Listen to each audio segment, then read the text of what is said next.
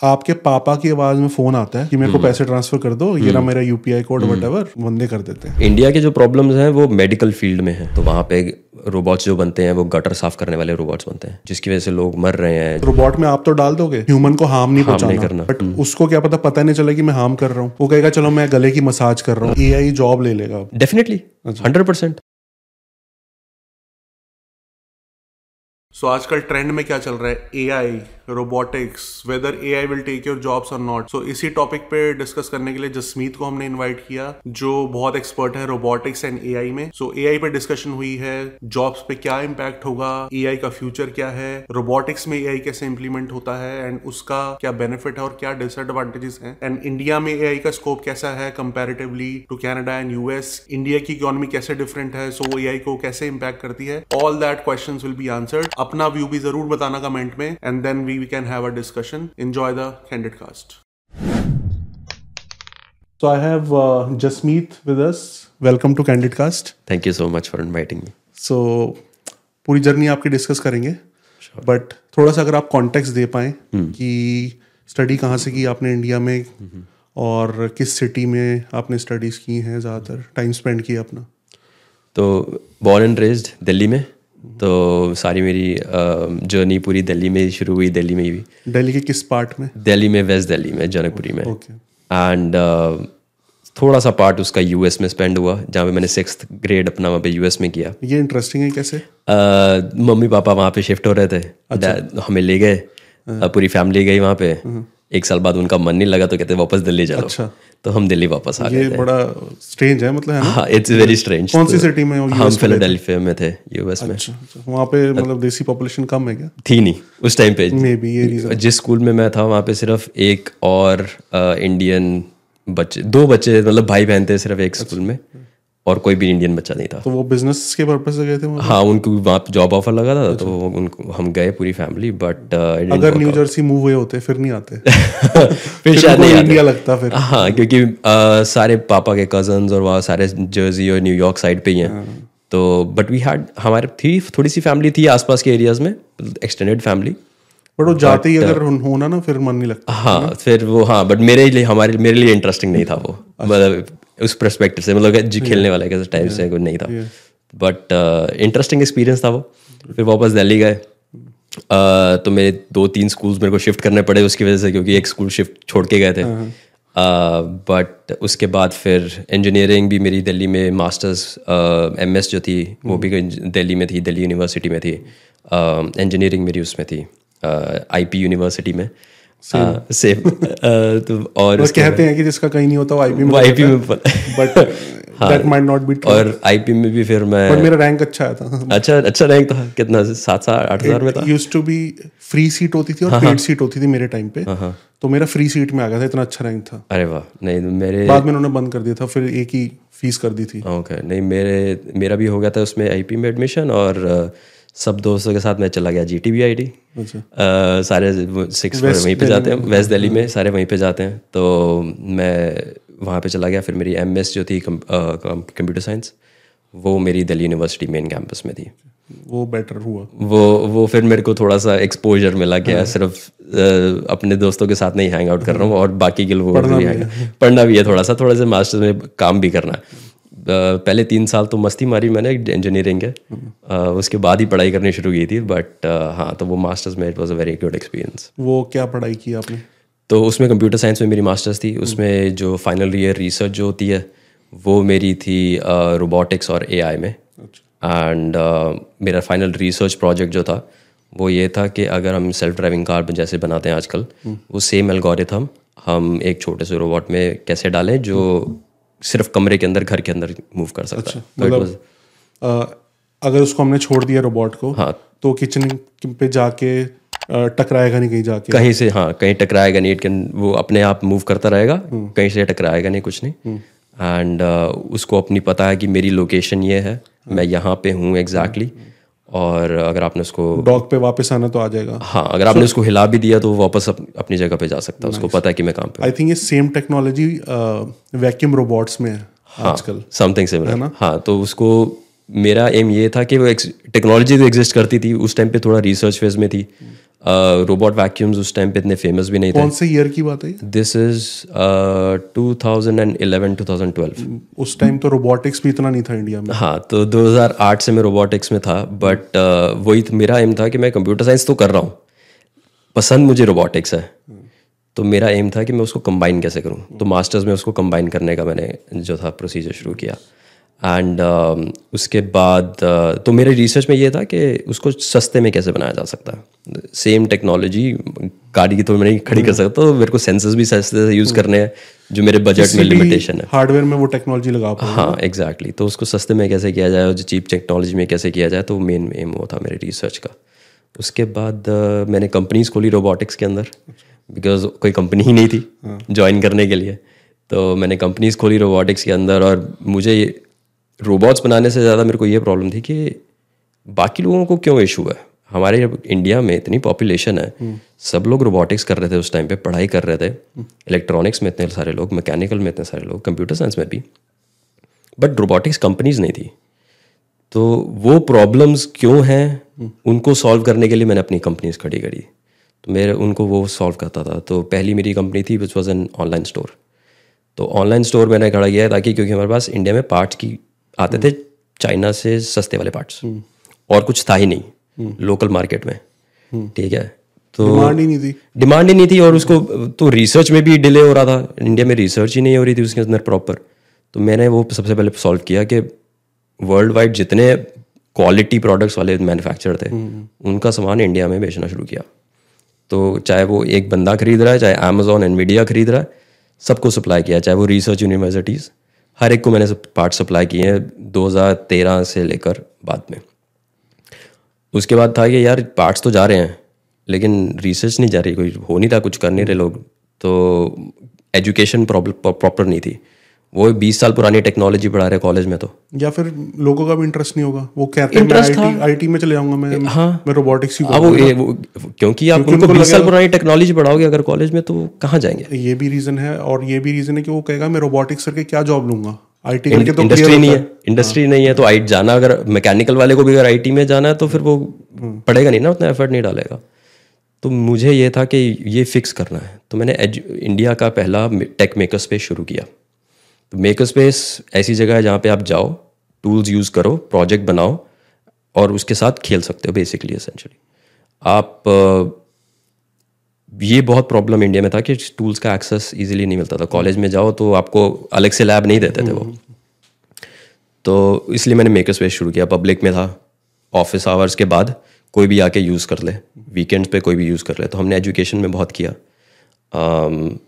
आज उसका इम्पैक्ट ये है कि हर जगह अब दस साल हो गए उसको शुरू किए हुए। आज भी लोग मेरे को उसके ना उससे याद रखते हैं कि हमने तुम्हारे यहाँ पे वो चीज़ सीखी थी। ठीक है? आपकी वजह से मैं आज ये कर रहा हूँ। आपकी वजह से मैं आज रिसर्च में हूँ। आपकी वजह से मैं आज ये कर रहा हूँ। हाई स्कूल एक अ, हमारे सबसे यंगेस्ट बंदा जो हमारे यहाँ पे आया था लाइक छः सात साल का था अपने डैड के साथ आया था।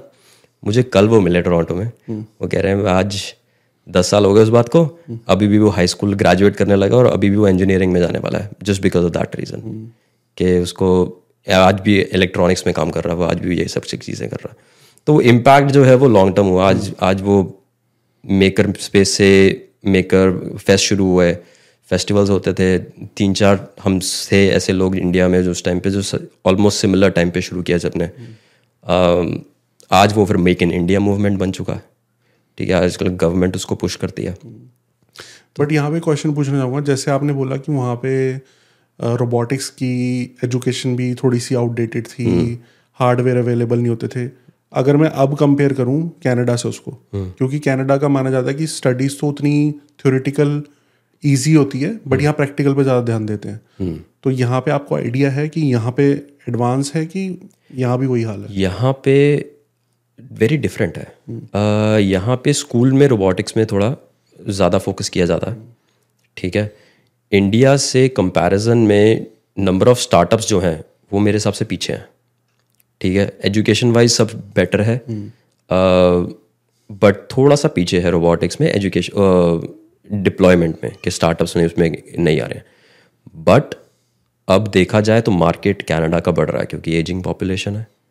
और यहाँ के वेज गैप्स बहुत सारे हैं तो बहुत इश्यूज़ हैं जो रोबोटिक्स से सॉल्व हो रहे हैं। तो वो पोटेंशियल जो है यहाँ पे कनाडा में थोड़ा ज़्यादा है। इस टाइम पे पैंडेमिक के बाद इंडिया में थोड़ा स्लो हो गया यहाँ पे इंक्रीज हो गया। तो यहाँ से जो बच्चे स्कूल से पढ़ाई करेंगे उनको भी एडवांटेज है? उनको भी advantage- जो इंडिया से पढ़ के आ रहे हैं रोबोटिक्स उनको भी एडवांटेज करेक्ट तो यहाँ पे कंपनीज़ जो हैं वो ज़्यादा फॉर्म होनी शुरू हो गई हैं। पैंडेमिक के बाद क्योंकि पैंडेमिक के टाइम पे सब हॉल्ट हो गया। तो लोग काम नहीं कर सकते कहीं जा नहीं सकते। तो कनाडा में तो वैसी पॉपुलेशन कम है। तो वो गैप जो है वो फिल करने के लिए रोबोटिक्स ज़रूरी है। तो वो जो है वो रिकग्नाइज उस टाइम पे हुआ लोगों को कि हाँ हमें ये चीज़ करनी चाहिए ऑटोमेशन लेके आनी चाहिए। तो कनाडा में फिर उस वजह से वो ग्रोथ हो गई है। इंडिया में जो स्ट्रगल कर रहे थे वो सब बंद हो गए। और इंडिया में फोकस एआई पे थोड़ा चला गया। रोबोटिक हाँ सॉफ्टवेयर पे थोड़ा ज़्यादा चला गया क्योंकि वो कंपनीज़ बंद हो गई क्योंकि सामान आता था थोड़ा चाइना से। मेजोरिटी ऑफ़ द टाइम और चाइना इंडिया के रिलेशन ऐसे। हैं तो वो चीज़ जो है वो इंडिया को हैम्पर कर गई और कनाडा को थोड़ा प्रॉफिट कर गई। यहाँ पे क्वेश्चन है कि लोगों के माइंड में जब हम रोबोटिक्स बोलते हैं उनको लगता है एक रोबोट है चल रहा है जंप मार रहा है ये कर रहा है। बट एक्चुअल यूज़ क्या है? ये तो टॉय टाइप हो गया ना। राइट अब आप बोल रहे हो इंडस्ट्री है। आ, कैसे कंपनीज़ मतलब रोबोटिक्स अगर एजुकेशन मिल भी जाए हार्डवेयर भी मिल जाए तो बड़े लेवल पे क्या प्रॉब्लम सॉल्व करेंगे? जैसे आपने टेस्ला का कंपैरिजन दिया था। टेस्ला तो चल रही है लोग खरीदते हैं यूज़ करते हैं। बट वो रोबोट जो किचन में नहीं टकराएगा और अपनी पोजीशन पे वापस आ जाएगा उसका कोई यूज़ केस नहीं है ना। राइट तो अभी क्या दो तीन आप ऑडियंस के लिए बता सकते हो? कोई अगर रोबोटिक्स में आएगा तो एक्चुअल यूज़ केस क्या सॉल्व करेगा? तो यही प्रॉब्लम है रोबोटिक्स का कि एक तो महँगा बहुत है ठीक है इसी वजह से लोग आने से डरते हैं। दूसरा ये है कि फिगर आउट नहीं किया गया है लोगों से कि क्या एग्जैक्टली exactly क्या प्रॉब्लम सॉल्व करी जाए। और वैक्यूम क्लीनर ठीक है vacuum cleaner is a good option लेकिन वैक्यूम क्लीनर इंडिया में कोई यूज़ ही नहीं करता। हमारे वहाँ पे पोचे चलते हैं। ठीक है तो वो मार्केट का भी प्रॉब्लम है। द बिगर प्रॉब्लम इज़ कि ये जो फ़ील्ड है इसको ग्रोथ तो आनी पड़ेगी क्योंकि एजिंग पॉपुलेशन तो हर जगह है। ठीक है और वेज गैप तो नॉर्थ अमेरिका में बहुत सारा प्रॉब्लम है ही उस चीज़ का। तो जो फिल करेंगे ये मेडिकल में हाउस होल्ड में हाउस होल्ड में अगर आपके पास अपना बटलर रोबोट हो तो इट्स कौन नहीं चाहेगा राइट बट वो बटलर रोबोट सिर्फ़ वैक्यूम नहीं करता चाहे उसको तीन चार चीज़ें साथ में करनी पड़ेंगी। उसको आपका क्लॉजेट भी सॉर्ट करना पड़ेगा उसको आपके किचन के बर्तन भी साफ़ करने पड़ेंगे उसको आपकी होम डिवाइसेस भी कंट्रोल करनी पड़ेंगी। तो ऐसे जो चार पाँच चीज़ें फंक्शनैलिटी होंगी तो वो लोगों के घर में जाएगा और लोगों को लगेगा कि हाँ इसका यूज़ है। अगर हम इंडिया की बात करें तो। इंडिया कनाडा कहीं पे भी कर लो तो उसका यूज़ केस जो है वो बहुत लोग क्या करते हैं हम जो रोबोटिस्ट है जो इंजीनियर्स हैं वो हम एक चीज़ के लिए बनाते हैं। ठीक है? इंडस्ट्री में जैसे यूज़ होता है कार मैन्युफैक्चरिंग के अंदर रोबोट आर्म्स होती हैं वो एक चीज़ रिपीट एक्शन है वो रिपीट करती हैं। बट उनको घर में लेके आने के लिए या वाइड अडॉप्शन के लिए उसके लिए ये बहुत ज़रूरी है कि वो मल्टीपल चीज़ें कर पाए। और वो मल्टीपल चीज़ें उसमें हार्डवेयर तो आप लगा दोगे बट वो अंडरस्टैंडिंग जो है वो नहीं आती। अनटिल अनलेस आप उसको एआई साथ में नहीं लेके आओ तो। तो एआई जितना साथ में ग्रो करता है साइड बाय साइड हार्डवेयर साथ में ग्रो करता है। रोबोटिक्स का जो फ़ील्ड है वो साथ में ग्रो करता है। और जितना हार्डवेयर इंप्रूव होता है उतना एआई फास्टर होता जाता है। ठीक है? तो ये दोनों फ़ील्ड ऐसे हैं कि they are closely tied together तो अगर वो एक में इम्प्रूवमेंट हो रही है रिसर्च वाइज या किसी भी तरीके से तो दूसरे में भी साइड साइडमल्टेनियसली एक्सपोनेंशियल इंक्रीज होता है। um, सो यही सबसे बड़ा यूज़ केस है बटलर इंडिया में। Exactly exactly. मैं तो ये कह रहा हूँ यहाँ पे आज मैं ले लूँगा। अगर यहाँ पे आए वो सारा काम कर दे सो so, वो टाइम जो हम स्पेंड करते हैं ये सारे काम करने right. में झाड़ू पोछा खाना बनाना और लॉन्ड्री वगैरह तो हम प्रोडक्टिव चीज़ें कर सकते हैं Correct. उस टाइम पे। Correct. क्या पता बटलर बाहर काम कर रहा हूँ हम यहाँ पॉडकास्ट कर रहे हो मोर प्रोडक्टिव चीज़ें कर सकते हैं exactly. right? सो सिर्फ़ इंडिया का यूज़ केस नहीं है बट जैसे आपने बोला कि वो तभी कोई लेगा जब वो मल्टीपल प्रॉब्लम सॉल्व कर रहा है करेक्ट और सस्ता है। हाँ कॉस्ट इफ़ेक्टिव है। उसको कॉस्ट इफ़ेक्टिव होना बहुत ज़रूरी है। उसके अंदर हार्डवेयर फीचर्स जितने मर्ज़ी डाल दो अगर- अगर उसके पास मैं आपको बोलता हूँ कि मेरे रोबोट के अंदर दो आम है और ये सारे काम कर सकता है। लेकिन वो काम एक ही करेगा ठीक है? अब आप उसको दो आम के लिए थोड़ी खरीद रहे हो आप तो उसके लिए काम के लिए खरीद रहे हो। चाहे उसके पास अगर सिंगल आम भी होगी लेकिन वो दस काम कर सकता है तो it's better for you right it आपका टाइम फ्री हो जाएगा आप चाहे उसको आर्ट में स्पेंड करो चाहे फैमिली के साथ टाइम स्पेंड करो चाहे आप उसको खेलने कूदने में स्पेंड करो आपका टाइम फ्री हो रहा है। तो बेस्ट यूज़ केस उसका वही है कि वो दस चीज़ें आपकी लाइफ ईजी करे ताकि आप अपना एक टाइम इंजॉय कर सको। हाँ तो एक हो गया कि कॉस्ट इफेक्टिवनेस मल्टीपल चीज़ें सॉल्व करनी चाहिए। अगर इंडिया में हमें रोबोटिक्स इन्वॉल्व लाना है वैक्यूम क्लीनर का जो वैक्यूम रोबोट है उसका मुझे एक तो रीज़न ये लगता है कि कॉस्टली है इंडिया के हिसाब से है ना? कोई डेढ़ लाख का रोबोट क्यों लेगा? एंड लेबर उनको चीप मिल जाती है। राइट राइट राइट बट और क्या रीजन है? जैसे यहाँ पे इम्प्लीमेंट कर देते हैं। जैसे यूएस में ड्रोन से डिलीवरी भी हो रही है। इंडिया में नहीं हो सकती कोई लंगर मार देगा पतंग उड़ा देगा। या फिर वहाँ पे फ़ूड डिलीवरी भी रोबोट से हो रही है। यहाँ पे भी स्टार्ट होने वाली कनाडा में भी स्टार्ट मे भी हो भी रहे टोरंटो में कोई स्टार्टअप कर रहे हैं उसको टेस्ट सो रोबोट जाता है उसके में बॉक्स में गर्म खाना होता है जाके वो किसी जोमेटो वाले को चिन्ह ज़रूरी नहीं है बाइक पे घर जाके ऐप में दिखाता है कि आपका डोर पे आ गया कर दिया। वो इंडिया में भी नहीं कर सकते बीच में निकाल के कोई खा जाएगा। वहाँ यहाँ भी कर लेते हैं तोड़ देते हैं रोबोट को वो। बट यहाँ पे मे भी केसेस वैसे कम हो। और क्या चैलेंजेस हैं? इंडिया में ये- ये सारे चैलेंजेस तो हैं। इंडिया में चैलेंजेस ये तो हैं ही हैं। एक इंडिया में चैलेंज ये भी है कि इंडिया की प्रॉब्लम्स अलग हैं। रेस्ट ऑफ़ द वर्ल्ड से। नॉर्थ अमेरिका में ये वाली प्रॉब्लम्स हैं जो सॉल्व हो जाती हैं ठीक है? इंडिया की प्रॉब्लम्स हमारी पॉपुलेशन का इशू हमारे इंडिया में नहीं है। एजिंग पॉपुलेशन वाला इशू नहीं है। चीप लेबर अवेलेबल है। तो एक टास्क को रिप्लेस करने के लिए तो इंडिया में कुछ भी कर सकता है। मॉप वाले वो तो चलेगा ही नहीं ना। वैक्यूम तो चलेगा नहीं क्योंकि वो एक ही टास्क कर रहा है वो। ठीक है? तो इंडिया के जो प्रॉब्लम्स हैं वो मेडिकल फ़ील्ड में हैं। इंडिया के जो प्रॉब्लम्स हैं वो आपके सर्जरी वाली चीज़ जो है तो वहाँ पे इम्प्लीमेंटेशन थोड़ा ज़्यादा होता है। इंडस्ट्री में ज़्यादा है। अगर आपको इंडिया अब फोकस कर रहा है मैन्युफैक्चरिंग में जाने का और मैन्युफैक्चरिंग इम्प्रूव करने का वहाँ पे रोबोटिक्स की ऑटोमेशन की बहुत ज़रूरत है। इंडिया में क्लिनलीनेस का प्रॉब्लम है ठीक है? तो वहाँ पे रोबोट्स जो बनते हैं वो गटर साफ़ करने वाले रोबोट्स बनते हैं ताकि अब जो लोग जो लोगों की हेल्थ पे इफ़ेक्ट कर सकते हैं। जिसकी वजह से लोग मर रहे हैं जिसकी वजह से लोग अवॉइड की जा सकती है जो डेथ्स वो उस चीज़ में रोबोटिक्स बहुत हमें हेल्प कर सकता है। तो वहाँ पे यूज़ केसेस जो है वेरी डिफरेंट हाँ वो मैंने देखा था। तो शार्क टैंक में आपने सोचा था जाने का या उसके बाद हुआ था सब? शार्क टैंक पे हम जब मैंने शुरू किया था तो उस टाइम पे तो शार्क टैंक था ही नहीं शायद आई थिंक हाँ दस साल पहले। होता तो फिर जाते? नहीं क्योंकि वो यूएस में था इंडिया में तो था ही नहीं। नहीं इंडिया में था ना इंडिया में तो शार्क टैंक अब शुरू हुआ। हाँ हाँ। उस टाइम पे तो था ही नहीं कुछ। दो तीन साल पहले। हाँ 2013 में तो कुछ था ही नहीं। हाँ, नहीं तो अगर इंडिया में होता इंडिया में होता तो मेरे को मैं इस इस स्टेज पे आके तो मैं ज़रूरत नहीं पड़ती मेरे को क्योंकि मैं ऑलरेडी चार कंपनी शुरू कर चुका था। They are doing pretty well bootstrap करके मेरा काम खुद चला लिया था। अगर मेरे को जाना पड़ता अगर मैं आज कंपनी खोल रहा था तो डेफिनेटली जाता। फॉर श्योर क्योंकि ये पोटेंशियल तो है। लेकिन प्रॉब्लम उसमें फिर भी है।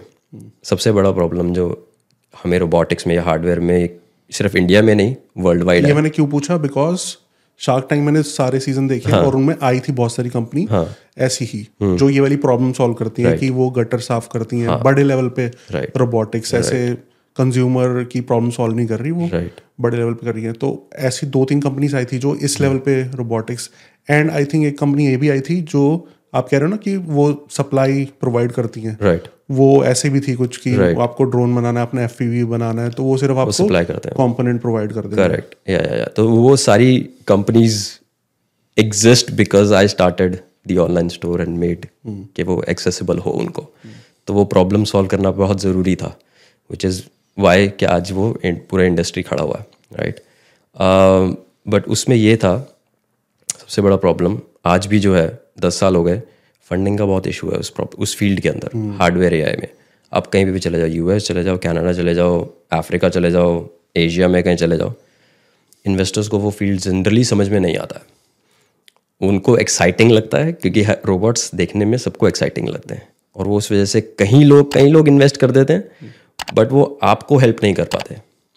तो वो बिज़नेस साइड पे जो है अंडरस्टैंडिंग है क्योंकि हम सारे इंजीनियर्स हैं, हम जो रोबोट्स बना रहे हैं इंजीनियर्स हैं प्रोडक्ट वाले लोग हैं, वो बिज़नेस के बारे में जनरली नहीं सोचते हैं। तो वो कहते हैं, मैंने बना दिया है, अब बिक जाएगा। तो वो बहुत मिसकनसेप्शन है और उसकी वजह से फिर फंडिंग का प्रॉब्लम आता है। तो लाइक कि इस फंड इस प्रॉब्लम को कैसे सॉल्व किया जाए? तो मैं उस प्रॉब्लम पे फोकस कर रहा हूँ अब। तो दैट इज़ बिकॉज़ अगर मैं वो फोकस नहीं करूँगा तो पैंडमिक के बाद जैसे हुआ कि इंडिया में ड्रॉप हो गई है नंबर ऑफ़ रोबोटिक्स कंपनीज़ वो फिर वर्ल्ड वाइड होना थोड़ा शुरू हो जाएगा। जो ग्रोथ है, जो पोटेंशियल है एआई का, जैसे मैंने बोला कि ए और रोबोटिक्स साथ में चलते हैं तो सिर्फ़ एआई पे रह जाएगा हार्डवेयर वाला जो काम है वो फिर स्लो हो जाएगा। जो वो फ़ील्ड जो है वो उतना ग्रो नहीं करेगा। तो मेरा वो पैशन है। मैं वो फ़ील्ड को मरता हुआ देख नहीं सकता। तो लाइक कि ये प्रॉब्लम जो है वो सॉल्व करनी बहुत ज़रूरी है। तो उसकी वजह से फिर मैंने थोड़ा पिछले तीन चार साल से मैं उसी पे काम कर रहा हूँ। कि उसको कैसे सॉल्व किया जाए। तो आई स्टार्ट मैंने स्टार्टअप्स को कोचिंग करी है इतने पिछले चार साल में, तीन चार साल में। अब मैंने 200 से प्लस स्टार्टअप्स को कोचिंग की दी है मेंटरिंग की है फिगर आउट करने के लिए कि हाँ ये चीज़ तुम्हारे पास प्रोडक्ट तो है बिज़नेस साइड में ये एक चीज़ करने की ज़रूरत है। ये तुम्हें पॉसिबल है कि तुम्हें ये प्रॉब्लम आएगी। मैंने देख चुका हूँ, मेरे को आ चुकी है। मैं तुम्हारी प्रॉब्लम सॉल्व कर रहा हूँ। मैं नहीं चाहता कि तुम्हें ये प्रॉब्लम आए। तो इसके लिए पहले प्रिपेयर कर लो। ठीक है? तुम्हें फंडिंग में जो प्रॉब्लम आएगी, वो मैं सॉल्व करने की कोशिश कर रहा हूँ। मैं पिछले साल से, डेढ़ साल से मैं काफ़ी फंड इन्वेस्टमेंट कर चुका हूँ उसमें। इस फ़ील्ड में रोबोटिक्स कंपनीज़ में आईओटी कंपनीज़ में। उससे पहले भी मैं क्राउड फंडिंग में बहुत इन्वेस्ट करता था। तो सपोर्ट करता था उन उन कंपनीज़ को। बट दो, पिछले डेढ़, दो साल से एक्टिवली मैं उनमें इन्वेस्ट कर रहा हूँ कि हाँ जिनको मेरे को लगता है कि हाँ इस कंपनी में पोटेंशियल है तो मैं वो भी प्रॉब्लम सॉल्व करने में लगा हुआ दैट्स गुड सो जिनका कोई स्टार्टअप आइडिया है please get in touch with Jasmeet he will be able to guide you help you जो भी आपको क्वेश्चन है right I provide all the social link तो बट इंटरेस्टिंग क्वेश्चन पूछता हूँ आपसे। रोबोटिक्स की बात करते हैं तो यहाँ पे भी है ये थोड़ा सा मिथ है और मे बी फैक्ट भी हो और इंडिया में भी है। कि रोबोट्स हैं ये थोड़े से डेंजरस भी हो सकते हैं। uh, यहाँ पे ये है कि सिक्योरिटी कंसर्न भी है। फॉर एग्जांपल थोड़े महीने मेरे को पहले पता चला कि वैक्यूम रोबोट में टेक्नोलॉजी एडवांस होती रहती है। मेरे पास लेटेस्ट वैक्यूम रोबोट रहते हैं। सो so, क्योंकि मैं गैजेट फ्री को रोबोटिक्स में अब उसका पार्ट है। बट गैजेट जो भी टेक्नोलॉजी है मैं उसको फॉलो करता हूँ। तो पहले कैमरा होता था वैक्यूम रोबोट में राइट फिर उन्होंने लाइडार टेक्नोलॉजी डाली। बट अब सारे पहले उन्होंने कैमरा लगाया वैक्यूम रोबोट्स में सारी कंपनीज़ ने अब वो हटा रहे हैं।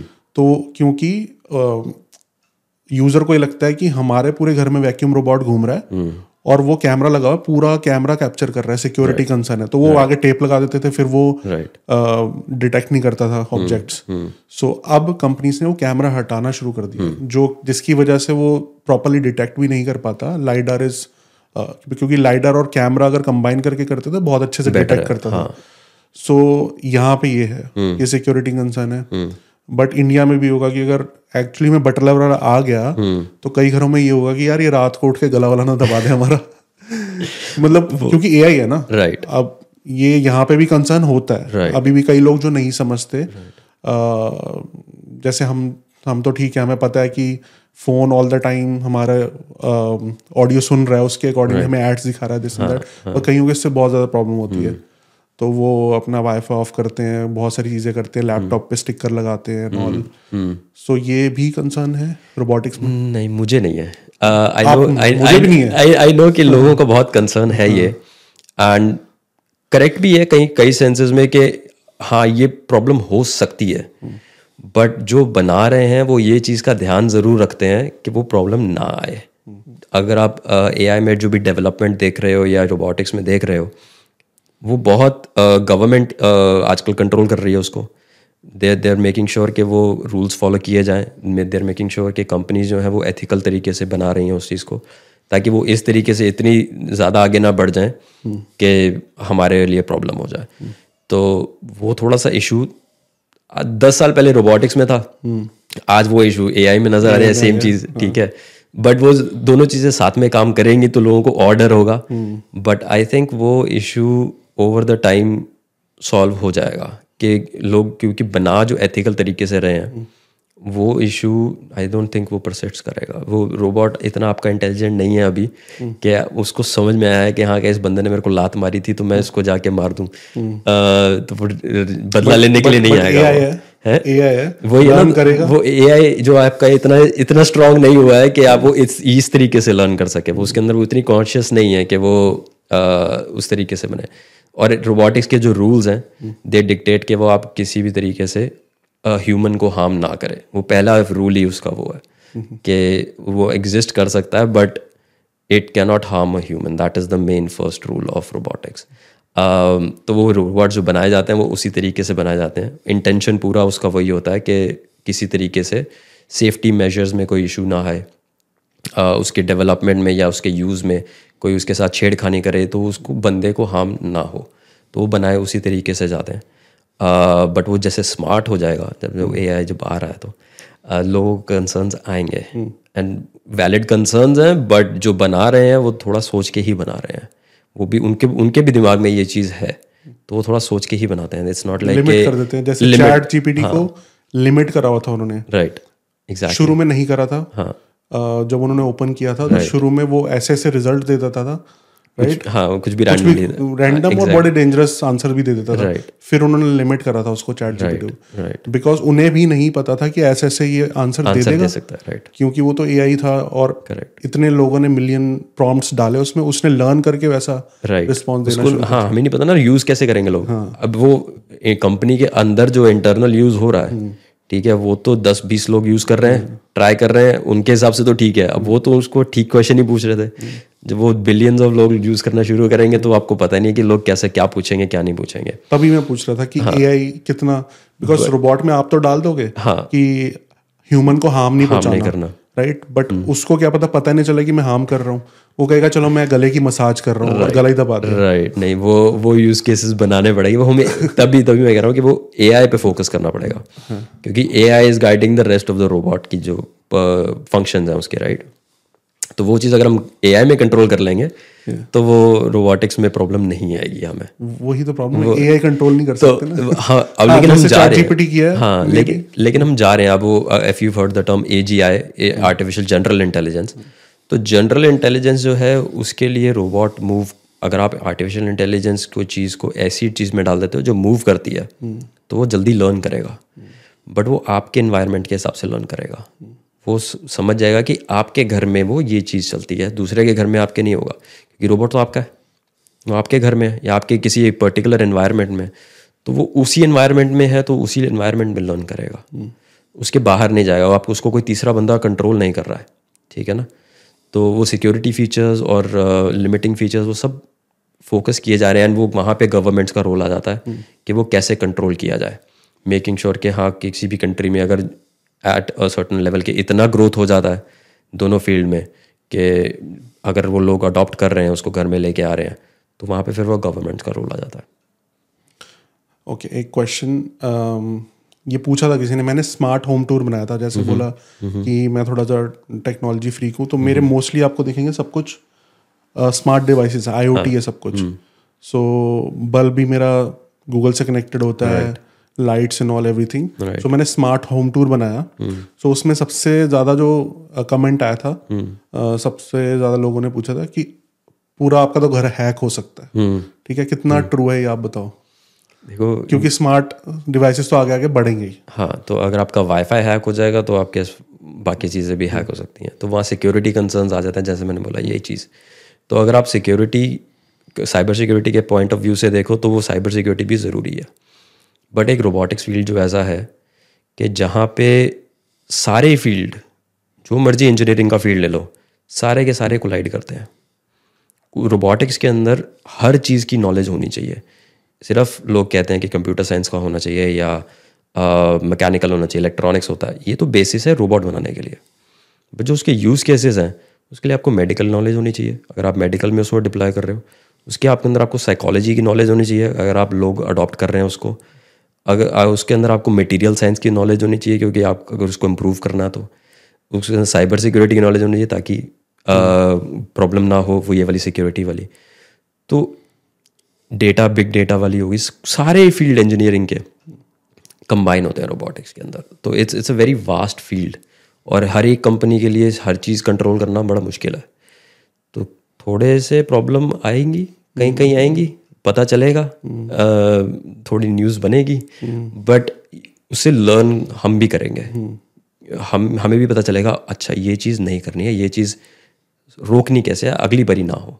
अगर एक बंदे का घर हैक हो रहा है किसी भी चीज़ में प्रॉब्लम आ रही है तो बाकियों को कैसे अवॉइड करना है? पूरे के पूरे फ़ील्ड जो हैं इंजीनियरिंग के वो उसी के बेसिस पे बने हुए हैं कि एक बंदे को प्रॉब्लम आई उसके बाद वो फ़ील्ड जनरेट हो गया कि हाँ ये आगे से कभी दोबारा प्रॉब्लम ना आए। तो इट्स अ कॉम्बिनेशन रोबोटिक्स के अंदर तो बहुत सारा बहुत बड़ा कॉम्बिनेशन है। कि इट्स हर चीज़ की नॉलेज होनी चाहिए। अप टू डेट अभी रहना बहुत ज़रूरी है। ज़रूरी है। सबको ही जो जिसका इंटरेस्ट नहीं भी है। करेक्ट क्योंकि आज मैं एक वीडियो देख रहा था उसमें ये बताया कि जब से एआई ये पॉपुलर हुआ है तब से स्कैम्स डबल हो गए हैं इंडिया में। लाइक अच्छा ये नहीं मेरे को पता हाँ सब स्कैम्स डबल हो गए हैं एंड डबल हो गए बहुत एक्सपोनेंशियली बढ़ रहे हैं।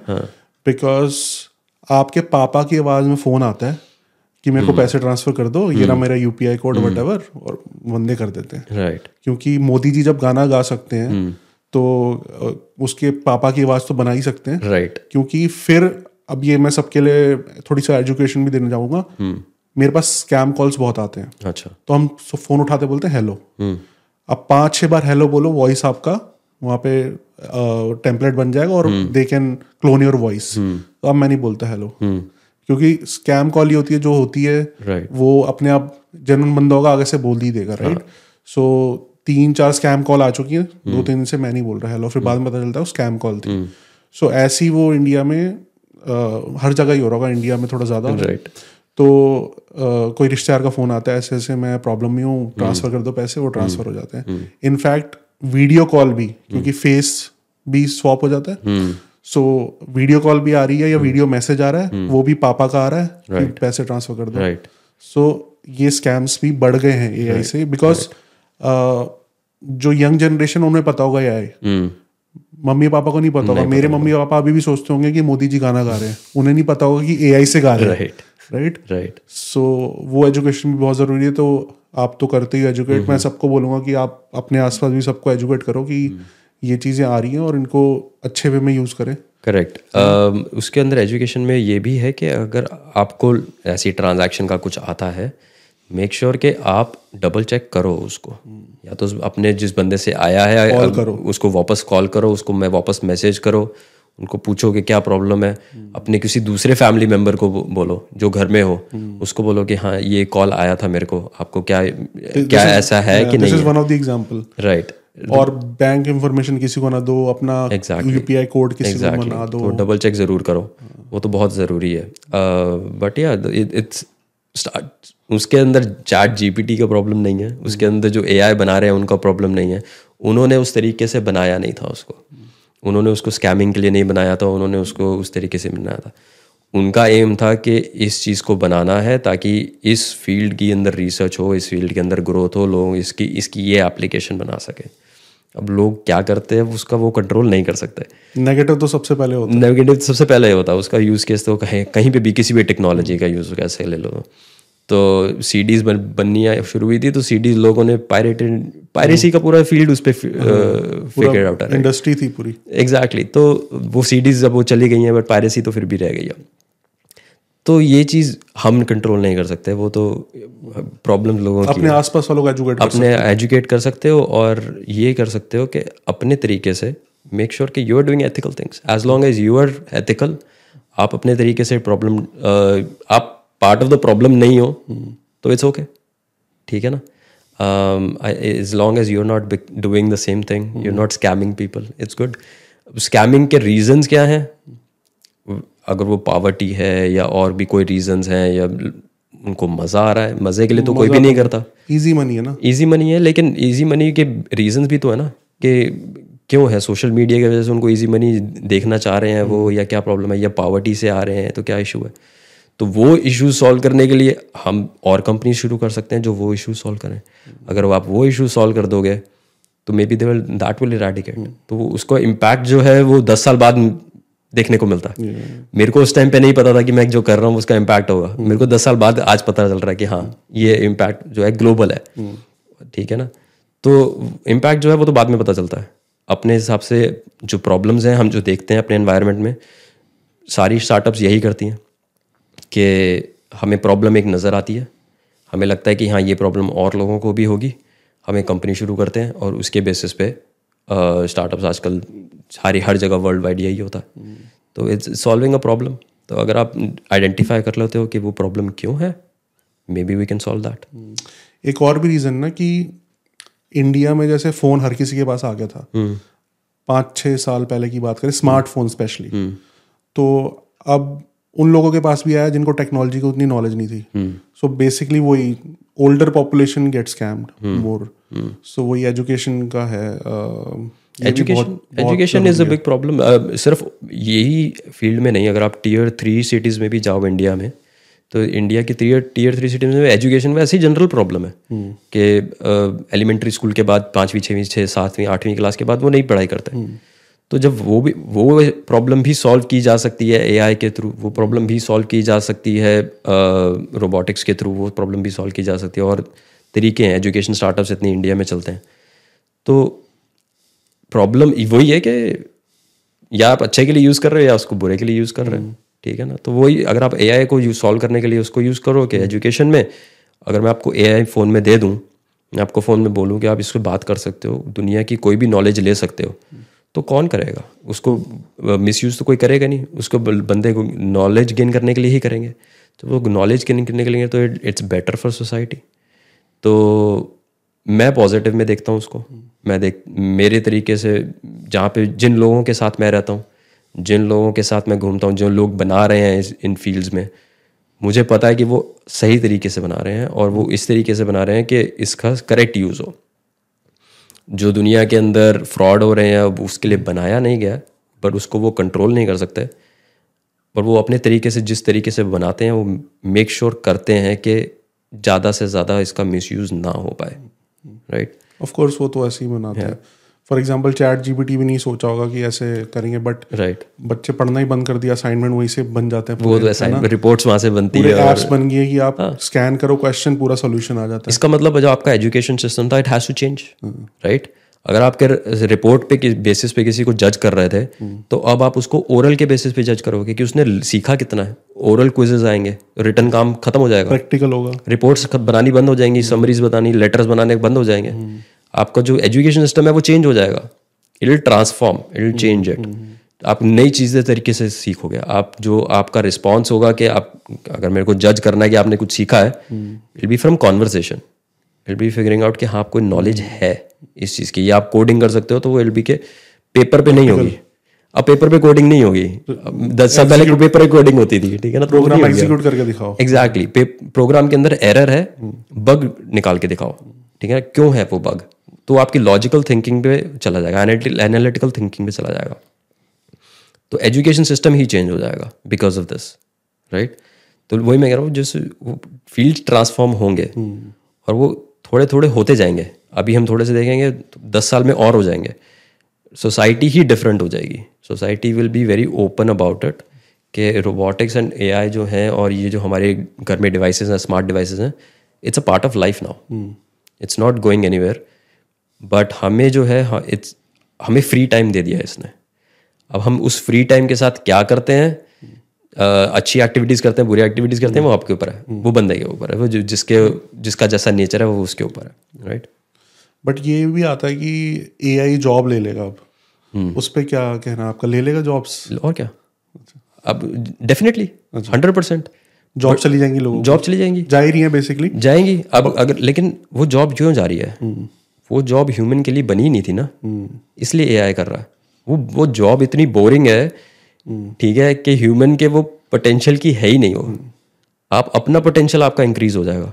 अगर आपका जॉब है डेटा गैदरिंग का, ठीक है? अब सारा दिन आप एक्सेल शीट बनाते रहते हो डेटा गैदर करते रहते हो, आपका वो जॉब है। अब मैं एक स्क्रिप्ट रन कर रहा हूँ और वो सारा डेटा गैदर कर रहा है, ठीक है? मेरे को एक, जो मैं काम ह्यूमन एक दस साल में कर रहा था, वो मेरे दो मिनट में हो रहा है। तो मैं ऑब्वियसली वो प्रेफर करूँगा। अब डेटा आ गया मेरे पास। वो डेटा से सीखने का काम जो है, अब ये डेटा कह क्या रहा है? जो नॉलेज जो दे रहा है, वो क्या दे रहा है?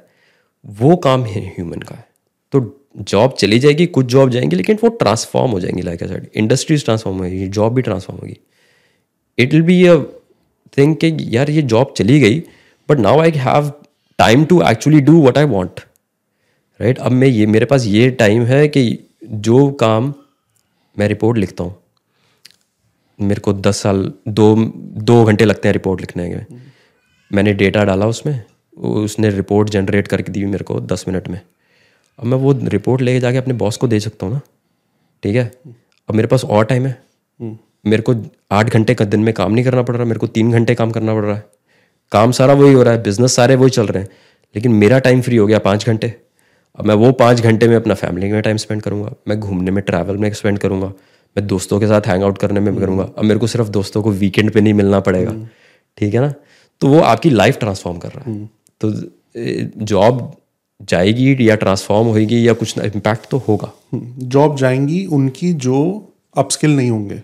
अब जैसे आपने बोला डेटा कोई गैदर कर रहा है। Right. डेटा तो एक प्रॉम्प्ट पे मैं चैट जीपीटी में गैदर कर लूँगा। करेक्ट या फिर कोई ऐसे रोबोट ऐसे एआई टेक्नोलॉजी भी आएगी जो सिर्फ़ आपके कंपनी के इंटरनल है। hmm. आप उसमें प्रॉम्प्ट डालोगे आ जाएगा। बट वो प्रॉम्प्ट किस तरीके से डालना है कि एफिशिएंट डेटा निकले टेबल फॉर्मेट में निकले वो आपको सीखना पड़ेगा। सो so, वो ये कि एक बंदा पाँच साल में एक ही काम करी जा रहा है न्यू उसने कोई अपस्किल नहीं करा Right. उसको आप करना पड़ेगा। राइट अदरवाइज़ डेटा निकालने वाली जॉब तो कहीं होगी नहीं फिर। वो होगी नहीं वो कहीं पे भी नहीं होगी बट वही है कि वो अब उसने वो आपकी वो जॉब जो है वो चली गई। ठीक है? आपका मे भी आपकी जॉब है कि सिर्फ़ वो प्रॉम्प्ट लिखना है। प्रॉम्प्ट राइटर जॉब आ जाएगी। प्रॉम्प्ट राइटिंग की जॉब आ गई।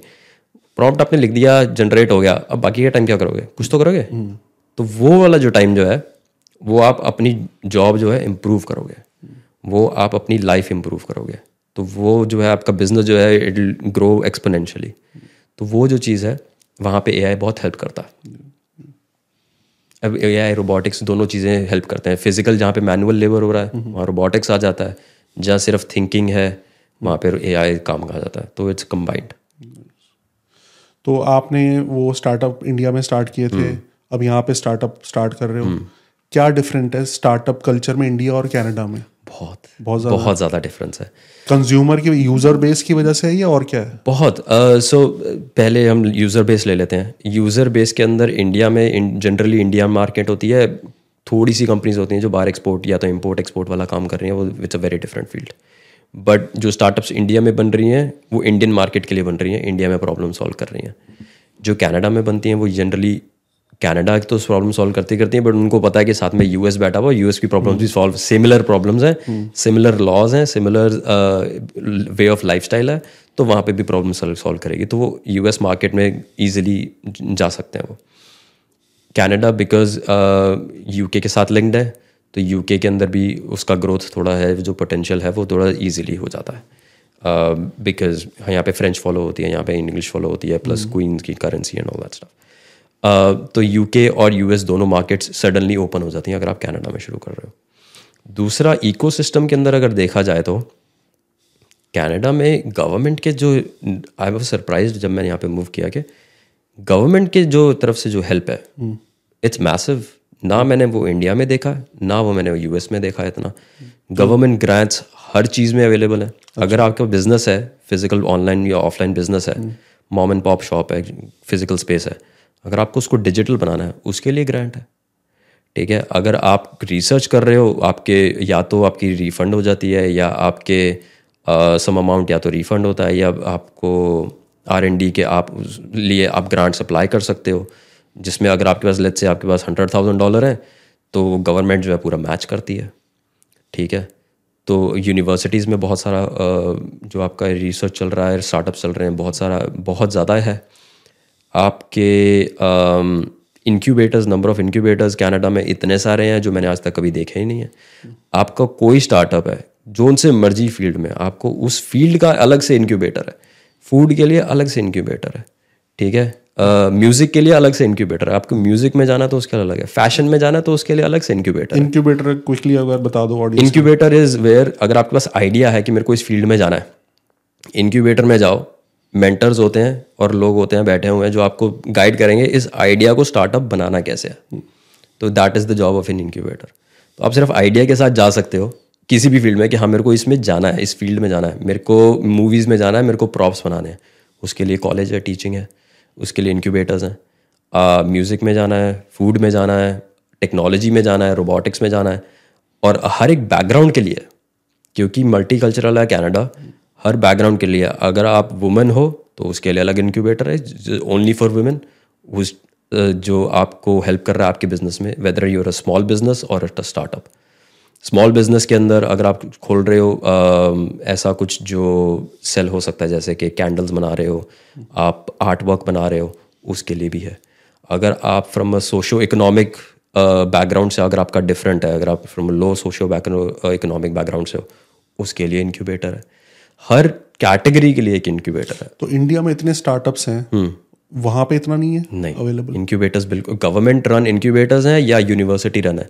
अगर आप आईआईटी के अंदर नहीं है तो आप आईआईटी का इंक्यूबेटर यूज़ नहीं कर सकते हो राइट या आईआईटी में या उसके लिए एप्लीकेशन प्रोसेस है बहुत लंदी है वो जो स्पेसेस बहुत अलग हैं। आईआईटी में से आईआईटी के स्टूडेंट ही इतने बहुत होते हैं जो इनके बेटर यूज़ करने वाले कि बाहर वाला तो आता ही नहीं है उसके अंदर। मतलब इत, इतना कम हेल्प होने के बावजूद भी इतने स्टार्टअप्स खुल जाते हैं। इतने स्टार्टअप्स खुल जाते हैं बट यहाँ पे हेल्प बहुत ज़्यादा है। यूएस में भी इतनी नहीं है फ्रॉम गवर्नमेंट हेल्प या इनक्यूबेटर वाली जो हेल्प है सोशल हेल्प जो आपके पास मिल रही है वो यहाँ पे बहुत ज़्यादा है कंपैरेटिवली तो इसीलिए मैं कह रहा हूँ कि वो जो इंडिया में जो है वो स्टार्टअप्स थोड़े स्लो कम हो गए हैं कंपैरेटिवली जो ग्रोथ है कनाडा में थोड़े इंक्रीज हो रहे हैं। क्योंकि यूएस मार्केट ओपन है यूके मार्केट ओपन है कनाडा मार्केट ओपन है।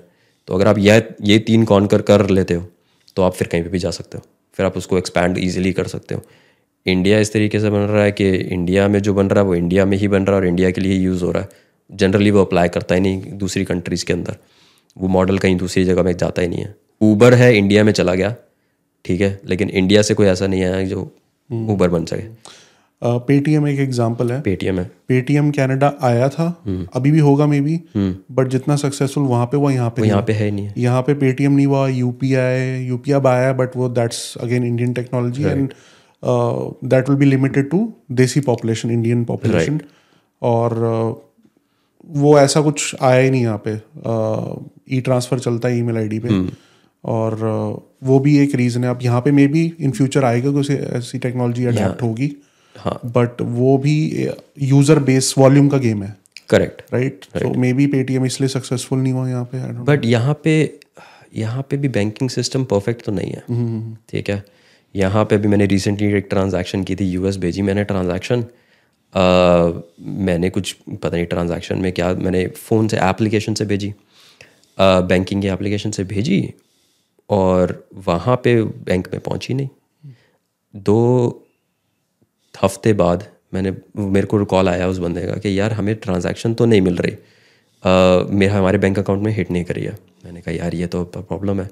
बैंक गया बैंक में कहते हैं कि ये प्रॉब्लम आपको कॉल सेंटर में कॉल करके करनी पड़ेगी। हमें पता ही नहीं है। हमें ट्रैकिंग नंबर हमने जो आपको दिया था एप्लीकेशन में, वही है। कोई भी एक्स्ट्रा डिटेल चाहिए, आपको कॉल करना पड़ेगा कस्टमर केयर में। तो कस्टमर केयर को कॉल किया, वो कहते हैं कि हाँ तीस दिन लग सकते हैं आपको अगर फेल ट्रांजेक्शन है तो वापस आने में। तो उसको तीस दिन लगने में तो तीस दिन तक मेरे को पता ही नहीं है कि वो ट्रांजेक्शन है कहाँ। हम्म। तो इश्यूज़ तो बहुत है। राइट यहाँ पे ये नहीं है कि यहाँ पे इश्यूज़ ऐसे हैं कि जो परफेक्ट है। या सोसाइटी परफेक्ट है और या यूएस कनाडा के अंदर परफेक्ट इंटरेक्शन है। इश्यूज़ तो दोनों में हर जगह है। बट इसके सॉल्व कैसे करोगे? हो रहे हैं कि नहीं हो रहे हैं? यहाँ पे फिनटेक स्टार्टअप्स बहुत सारे स्टार्ट हो रहे हैं। We are trying to solve that issue blockchain के अंदर जो है उसका यूज़ केस जो है रियल इस्टेट में बहुत उसका बहुत बड़ा यूज़ है जो आई थिंक थोड़े सालों में हम देखेंगे कि कनाडा में बहुत यूज़ आएगा वो। तो ब्लॉकचेन भी it's going to come up तो वो इश्यूज़ हैं डिफरेंट है इंडिया से बट वो इश्यूज़ अगर आप कनाडा में बना रहे हो तो इमीडिएटली वो यूके यूएस और अदर अदर कंट्रीज़ में सिमिलर इश्यूज़ जो है वो सॉल्व हो जाते हैं। ये चीज़ हो जाती है। तो भी थोड़ी सी पॉलिसीज़ डिफरेंट हो जैसे कनाडा की थोड़ी सी स्ट्रिक्ट होती हैं right. इस केस में हम्म। जैसे बाइनेंस वगैरह यहाँ पे hmm. बैन हम्म। हो गया था hmm. uh, कुछ कंट्रीज़ बैन नहीं करती सो so, थोड़ी सी हाँ बट हाँ अगर मोस्ट ऑफ़ दी स्टार्ट वही तो थोड़ा सा है स्ट्रिक्ट है बट स्ट्रिक्टनेस का फ़ायदा ये है कि अगर आप कनाडा में बना रहे हो तो जहाँ पे स्ट्रिक्ट नहीं है वहाँ पे फिर एक्सपैंड करना ईजी हो जाता है तो ये चीज़ अच्छी है सो यहाँ पे इजी है startup it's it's much easier it's much easier क्योंकि यूएस के साथ आपका एक्सेस भी है तो फंडिंग भी इजीली मिल जाती है। कनाडा के इन्वेस्टर्स अलग से हैं। कनाडा के इन्वेस्टर्स थोड़े से कंजर्वेटिव हैं। यूएस के थोड़े से ज़्यादा बोल्ड होते हैं। But I am seeing a trend के वो भी थोड़ा सा चेंज हो रहा है। तो they are trying to be bolder क्योंकि टेक्नोलॉजी चेंज हो रही है। तो कनाडा के इन्वेस्टर्स जो हैं वो भी थोड़े से इम्प्रूव हो रहे हैं। तो I think I think potential है। सो यूएस वाले कनाडा में यूएस वाले रहे हैं यूएस वाले कनाडा में इन्वेस्ट करते हैं। अब ऑफ़ कोर्स तो वो तो बहुत करते हैं वो तो काफ़ी सालों से कर रहे हैं। शॉपिफाई के यूएस कैन इन्वेस्टर्स थे अर्ली ऑन शॉपिफाई ऑटोवा में शुरू हुआ था। तो इन्वेस्टर्स तो बहुत हैं। यू- क्योंकि यूएस और इन कनाडा इतना क्लोजली हैं यू नो पॉलिटिकली क्लोज हैं बॉर्डर क्लोज है बैंकिंग सिस्टम काफ़ी सिमिलर है। ट्रांसपोर्टेशन और आना जाना बहुत ईजी है। तो it's it's very easy for them to invest here तो सिमिलर लॉज भी हैं तो इसलिए वो बहुत ईजी है। सो स्टार्टअप वाइज तो ईजी है बट। कनाडा आके कैसा लगा था आपको? क्या डिफरेंस लगे थे? कनाडा आते ही सबसे पहले सबसे बड़ा डिफरेंस तो ठंड का था क्योंकि मैं आया सितंबर में था। अच्छा। अगस्त एंड में सितंबर में आया था पहली बार। अ, तो प्रिपेयर्ड तो मैं था नहीं बट आते ही मेरे को सबसे पहले वो तो करना ही पड़ा था कि प्रिपेयर करो। और मैं आया था ब्रैम्पटन में। ब्रैम्पटन इतना खुला एरिया है क्योंकि सबर्ब्स है बहुत खुला एरिया है तो वहाँ पे जो ठंड है वो थोड़ी ज़्यादा लगती है। अब मैं टोरंटो में रहता हूँ पर वो यहाँ पे वो इतनी इफ़ेक्टिव नहीं लगती। बट वहाँ पे अंडरग्राउंड है पाथ है अंडरग्राउंड है सब कुछ है और प्लस वहाँ पे बिल्डिंग्स इतनी हैं कि हवाएँ जब चलती है तो इतनी प्रॉब्लम नहीं आती। तो यहाँ पे जब माइनस एट टेम्परेचर होता है it feels like minus twenty आ जाता है। बट अगर वहाँ पे है तो माइनस एट में और माइनस टेन ही लगता है थोड़ा ज़्यादा नहीं होता। तो मेरे साथ एक बार ये हुआ था कि मैं ब्रैम्पटन में मिस कर दी मैंने एक बस पता नहीं कहाँ पे गया ब्रैम्पटन में रात की आठ बजे की बात है। माइनस एट टेम्परेचर और मैंने बस मिस कर दी और मेरे ग्लव्स नहीं थे मेरे पास। और दूसरी बस आने में आधा घंटा था और वो भी बस स्टॉप था बड़ा दूर। और मेरे को वो आधा घंटा चल के जाना पड़ा। उस बस स्टॉप तक। तो वो बस स्टॉप तक जाने में जो ठंड में स्नो में माइनस आठ से फील्स लाइक माइनस ट्वेंटी वाले टेम्परेचर में गया हूँ जो मैं वो मैं भूलता नहीं कभी। और वो फिर मैंने आज ऐसा हाल है कि मैं वो जैकेट को भी भूलता नहीं हूँ मैं ग्लव्स को भी भूलता नहीं हूँ घर से निकलता। हूँ हमेशा मेरे बैग में होते हैं। अगर मैं ग्लव्स पहन भी नहीं रहा हूँ तो बैग में ज़रूर है। तो ये जैकेट में स्टफ़ करके ज़रूर रखा हुआ। तो मैं वो भूलता नहीं हूँ। तो वो लेसन है you learn and you grow as a person but ये चीज़ें सबको फेस तो करनी पड़ती हैं। थोड़ा टेम्परेचर वाइज है या uh, आपको पता चल जाता है कि हाँ अब जो सर्दियाँ शुरू होने हैं तो वाइटामिन डे लेना टैबलेट जो है लेना ज़रूरी है। ठीक है वरना आप डिप्रेशन में चला जाओगे जो विंटर डिप्रेशन होता है जो यहाँ पे। तो वो हम इस हम इंडिया में जब होते हैं सोचते नहीं हैं उस बारे में। हमारे पास सन ऑलमोस्ट लेते हैं। एग्जैक्टली धूप आ रही है छाया कर दो। और एग्जैक्टली वो सर्द, सर्दियों में छत पे चले जाओ धूप सेको। ठीक है ना तो वो हमें हमारा सर्दियों में सन रहता है? वो पता नहीं होता। हाँ हमें सर्दियों में सन है हमारे वहाँ पे। हमारे वहाँ पे क्योंकि हम अ, हमें प्रॉब्लम नहीं आती वो चीज़। बट यहाँ पे जब आते हो तो काफ़ी दिनों डार्क रहता है। कई कई दिन सन होता ही नहीं है तो it becomes a problem and then you have to find out कि वो कैसे सॉल्व की जाए प्रॉब्लम तो वाइटामिन डी टैबलेट्स लो जिंक लो magnesium low make sure you're healthy multi vitamin ले रहे हो। तो it becomes part of your life right तो ऐसे किस्से बहुत हैं कि वो कहते हैं ना बादाम खा के अकल नहीं आती ठोकर खा के ही आती है। तो वो ऐसे किस्से बहुत सारे हैं बट वो लाइफ थोड़ी चेंज हो जाती है ऐसी यही है यही है। उसमें बट अब तो ऐसा लगता है कि हाँ यार प्रॉब्लम ही नहीं है ये तो लाइफ में। हम दिल्ली में होते हैं दिल्ली में तो स्वेटर पहन के बैठते हैं। इंटरनल हीटिंग ही नहीं है। जब मैं आया था यहाँ पे स्वेटर पहन के बैठता था ठीक है फिर हाँ तो मैं यहाँ मैं ब्रैम्पटन में लाइब्रेरी जाके काम करता था। तो मैं मेरे को शौक है लाइब्रेरी में बैठ के काम करने का। तो मैं हर दिन लाइब्रेरी जाता था चल के। तो मेरे को कवर अप होके जाता था पूरे स्वेटर्स पहन के जा।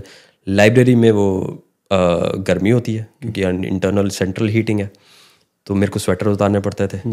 और मैं स्वेटर उतार पहनने में वैसे पगड़ी के साथ तो वैसे ही और बड़े प्रॉब्लम होते हैं कि आप गोल गले का पहन लिया तो आप उतार ही नहीं सकते। तो वो वो बहुत किया मैंने कि हाँ चलो अच्छा पता चल गया कि सारे कपड़े जिप वाले या बटन वाले लेते हैं।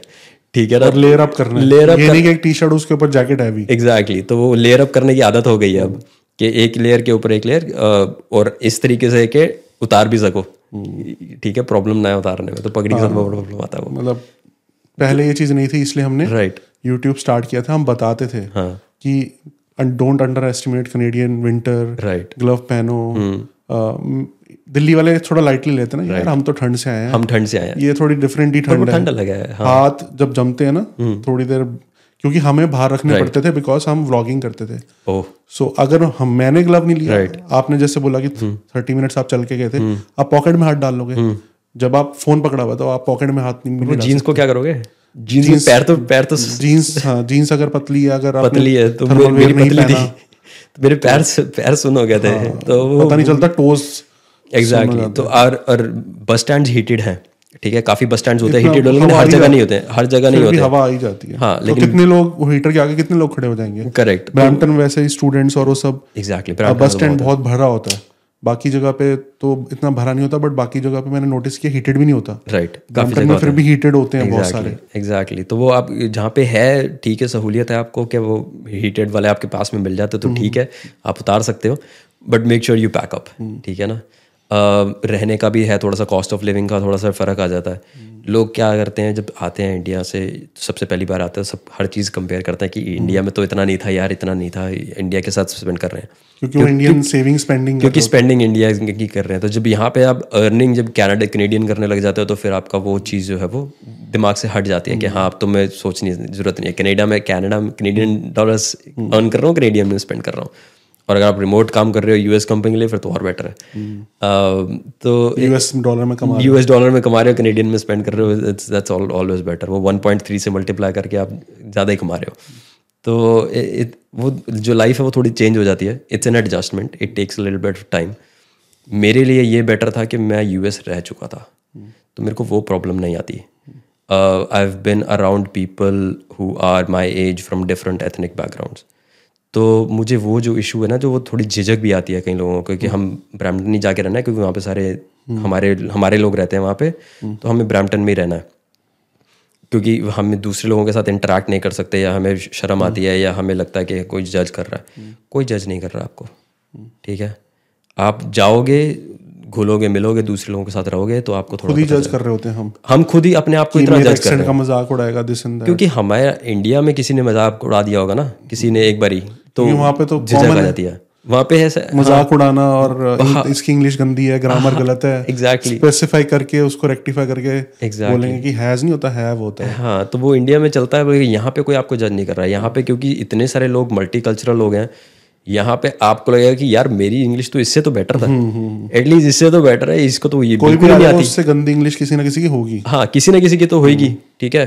लोग यहाँ पे हर जगह से लोग आ रहे हैं अफ्रीका से आ रहे हैं आपके चाइना से आ रहे हैं। इंडिया से सबसे ज़्यादा आते हैं बट नेक्स्ट दो कंट्रीज़ तो यही है दो सॉरी कंट्रीज़ नहीं अफ्रीका जो सोचते हैं लोग हाँ। फिर भी ठीक है एक्सेंट है बट समझ आ जाता है। हाँ। कई एक्सेंट ऐसे हैं किसी कंट्रीज़ के इंग्लिश समझ भी नहीं आती। करेक्ट सो तो लोगों को ये थोड़ा सा हेजिटेट नहीं करना चाहिए। हमें इंडियन वो हेजिटेशन है ना वो हमारे अंदर ही है वो। तो मेरे अंदर वो हेजिटेशन नहीं थी जब मैं आया। बट ये कब गए थे आप यूएस जो सिक्स क्लास में गए थे? नाइनटीन नाइनटी नाइन की बात है। सिक्स में जो गए थे स्कूल में हाँ। जो एक साल रुके थे। हाँ तो मेरा जो इंग्लिश स्पीकिंग एक्सेंट है वो मेरा एक्चुअली अमेरिकन में तो लोगों को लगता ही नहीं है कि मैं इंडिया से आया हूँ। क्योंकि मैंने इंग्लिश बोलनी सीखी ही अमेरिका में थी। Nice. तो तो वो वो थोड़ा डिफरेंस आ जाता है वो भी इसलिए भी मेरे को थोड़ा सा हेल्पफुल है। बट uh, तो लोगों को लगता है कि या तो मैं कनाडा में ही पला बड़ा हूँ या यूएस से आया हूँ तो उनको लगता ही नहीं है।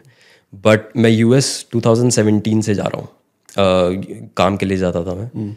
तो वो भी I been going to US दो तीन साल तो मैं गया ही हूँ रेगुलर हर साल एक एक ट्रिप तो लगाया ही है मैंने। तो वहाँ पे भी किसी ऊबर में बैठा हूँ तो ऊबर वाला यही बोलता है कि कहाँ से हो? तो उसको लगता है कि अच्छा तू इंडिया से आया हो? कैसे? उनको लगता ही नहीं है एक्सेंट का फ़र्क नहीं लगता। वो मैं लकी था उस मामले में। बट बट वैसे एक्सेंट मैटर करता है? नहीं। मेरे को ऐसा जैसे इंडिया से आते हैं वो सोचते हैं यार मेरे एक्सेंट को जज करेंगे दिस एंड दैट अगर- फिर वो अ, ठीक और ठी बोलने लग जाते हैं और तो मैटर करता है? नहीं मेरे को नहीं लगता। स्पेशली अगर आप कहीं पे भी जा रहे हो आपको इंडियन तो लोग मिलेंगे ही मिलेंगे। ठीक है ना? तो कोई तो आपको समझ ही रहा है। यहाँ पे मैंने बहुत सारे अ, कई बार देखा है कि लोग जो नए आते हैं वो हेल्प के लिए किसी मांगते नहीं है किसी को। किसी से से वो ढूंढते हैं कि इंडियन बंदा होगा तो मैं उसी को हेल्प से मांगूँगा। क्योंकि वो झिझक है। क्योंकि कभी कभी ये भी होता है कि अब शुरू में अगर बात करो तो नए नए जब हमने आई एम ज्वाइन की थी मैं अपना एग्ज़ाम्पल देता हूँ। सो कॉल पे नहीं अंग्रेज़ों की इंग्लिश समझ आती थी। बिकॉज़ ईयर्स हमारे ट्यून नहीं थे वो एक्सेंट के। राइट अब ऐसी मे बी यहाँ पे बहुत हैं देसी बट फिर भी कोई अंग्रेज़ ऐसा होगा जिसने कभी इंडियन एक्सेंट सुना नहीं तो उसे नहीं समझ आता इतनी इजीली तो अगर वो दोबारा बोलते हैं ना सॉरी व्हाट डिड यू से तो वो हेजिटेट कर जाते हैं। फिर वो सोचते हैं यार अंग्रेज़ से बात नहीं करनी मैं देसी से ही बात करूँ। Right. मेरा एक्सेंट समझ जाएगा। तो ये भी होता है। राइट नहीं हाँ वो वो ये चीज़ चैलेंजेस मेरे को नहीं आते थे लकीली बट हाँ मैंने नोटिस किया ये क्योंकि मैं कहीं भी ब्रांटन में जाता था तो पता चल जाता था कि ये न्यू कमर है क्योंकि वो मेरे से आके बात करते थे चाहे दस पंद्रह लोग साथ में आके खड़े हुए हैं। आज भी ये होता है कई बारी कि वो टोरंटो में भी मेरे साथ एक बारी ऐसा हुआ कि मैं खड़ा हुआ था एक सरदार लड़का आया और उसकी वाइफ के साथ आया और बेटी भी थी साथ में। बीस लोग खड़े हुए हैं सिर्फ़ मेरे से आके उसने एडवाइस पूछी है क्योंकि उसने लगा कि यार ये बंदा देसी है तो इसको समझ में पंजाबी में बात कर लूँगा। उसको चाहे उसको पता ही नहीं है कि मैं यहाँ पे बॉर्न हूँ। उसको उसको तो थोड़ी पता है बट उसको लगता है कि हाँ ये बंदा एटलीस्ट समझ जाएगा। चाहे ये नहीं है तो उसके पेरेंट्स होंगे जिसको एक्सेंट उसको समझ में आ जाएगा या ऐसा कुछ। बट हाँ वो थोड़ा सा है झिझक है होता है लोगों में। बट आई थिंक होना नहीं चाहिए थोड़ा सा क्योंकि इट्स लिमिटिंग यू अगर आप खुल के बात नहीं करोगे ना तो लोग आपको वो समझेंगे कि आप इंट्रोवर्ट हो। ठीक है?